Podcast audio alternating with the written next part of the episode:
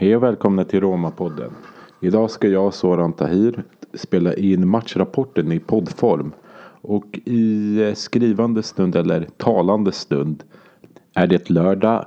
Och eh, jag ska försöka gå igenom några viktiga matcher och lite statistik så här i införsnacket. Roma har mött Juventus hela 31 gånger i Rom på Olympico. Och sju av dem har slutat med Roma-seger. Sex stycken med kryss. Och hela 18 stycken med Juventus-seger. Det är siffror som gör ont i ett Roma-hjärta. De fyra matcherna jag minns mest mot Juventus tänkte jag även ta upp i det här införsnacket. Och jag tänkte börja i kronologisk ordning. Den matchen jag minns bäst och den matchen som eh, jag minns bäst ur positiv aspekt var den 2000, säsongen 2003-2004. Inför ett kokande Olympico med hela 72 000 besökare, det vill säga fullsatt, mötte Roma ett Juventus. Ett Roma som då, där och då var i stor form. Anförda av Totti och Casano där fram och med Capello på tränarbänken. Hur skulle detta sluta? Jo, Roma körde över Juventus. Matchen började, Roma bör, tog ledningen med D'accord. Sen fick man en straff som Totti förvaltade på allra bästa sätt. Och därefter gjorde Casano två mål. Och det var ett mycket rättvist resultat och återspeglade matchen väldigt väl. Två år senare, ja två år senare, det vill säga, eller ett år senare. Den 19 november skulle Roma spela mot Juventus på hemmaplan och detta var Spallettis första match mot Juventus som Roma-tränare. Det var en mycket ful match, mycket känslor, mycket aggressivitet. Det var precis innan Calciopolin. Juventus skulle vinna matchen med 4-1 efter mål av Nedved Ibrahimovic och två av Trezeguet. Romas mål gjordes av Totti om jag inte missminner mig. En annan match som jag minns väldigt väl och som har väldigt viktig symbolisk handling i dessa tider är den som spelades den 1 september 2009. Det var nämligen tredje omgången, eller kan det varit andra omgången, då Roma mötte Juventus på hemmaplan. Juventus som där och då tränades av Del Nieri. Juventus skulle vinna matchen med hela 3-1. Även om det finaste målet, eller trots att det finaste målet gjordes av De Rossi. Med ett skott strax utanför straffområdet. Eh, det viktigaste med denna match var ju att Spalletti avgick efter matchen. Och eh, gjorde den fina gesten att han inte tog emot sin avgångsbonus utan lät den vara. Roma som under den tiden eh, var styrda och eh, ägdes av Rosella Sensi. Och då hade man ingen bra ekonomi.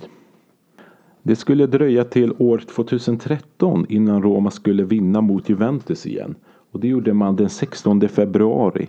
Detta efter att Totti bombade in ett skott utanför straffområdet på Buffon. Helt otagbart. Säsongen 2012-2013 kommer man annars minnas som den säsongen där Roma förlorade Coppa Italia-finalen på hemmaplan mot den största antagonisten Lazio. Roma tar alltså emot Juventus inför ett slutsålt Olympico. Hur många det kommer, det vet jag inte.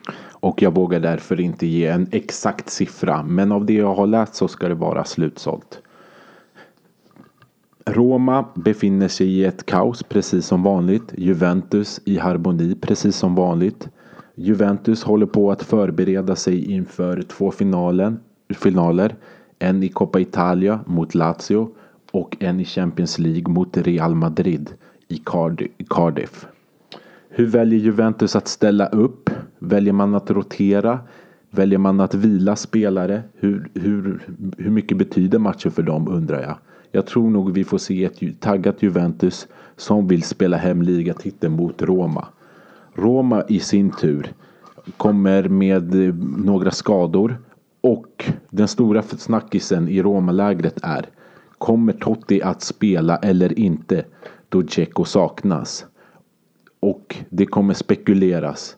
Det kommer vara mycket känslor hoppas jag. Och jag hoppas att det är den här fantastiska elektriska atmosfären som vi är vana att se. Eller var vana att se. När Roma tog emot storlag. Hej, nu kommer fortsättningen på Roma-podden Matchkrönika. Som ni kanske hör så är jag lite hes i rösten och det beror på att jag har sett allsvensk fotboll idag. Men om vi ska återgå till Roma-Juventus och jag tänkte här försöka referera första halvlek. Roma och Juventus går till halvtidsvila med 1-1. Roma har haft eh, 46 procent av bollinnehavet och Juventus 54 procent av bollinnehavet. Juve har haft fyra skott på mål och Roma tre skott på mål. Många av Juventus skott på mål har varit renderat i farligheter. Till exempel i den, eh, nu ska vi se, 20 minuten. Jo, i den 20 minuten slås ett långt inlägg mot en Higuain. Fazio ser man där i, i det momentet som ska ta markeringen på Higuain Tappa bort Higuain, Higuain.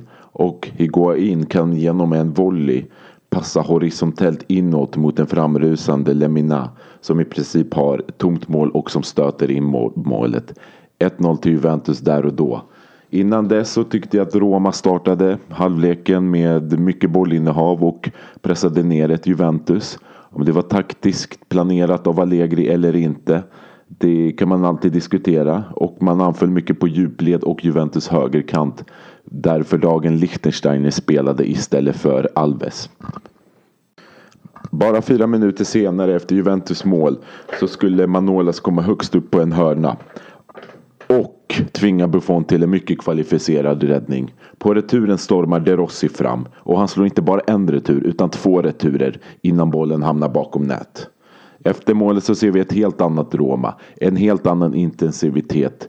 Och Roma, det känns som Roma har matchen det här där.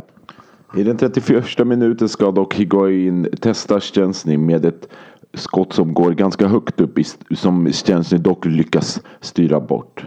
Och bara sex minuter senare så stormar Juventus med Lemina fram i straffområdet med ett skott som, som tar på en Roma-spelare ut till hörna. Roma går alltså till halvtid med 1-1 mot ett reservbetonat Juventus. Hur andra halvlek ska sluta det kan vi alltid spekulera i. Men jag har en rätt, relativt god känsla inför andra halvlek.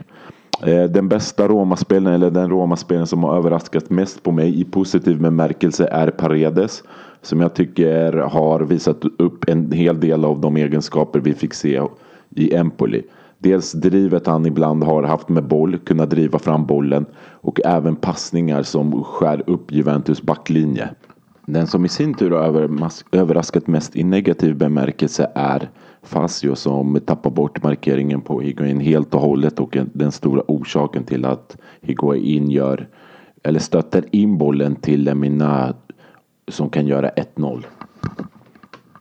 Andra halvlek har precis avslutats och eh, Roma tog en 3-1 seger mot Juventus. Ett väldigt B-betonat Juventus. Eh, målen gick till på följande sätt.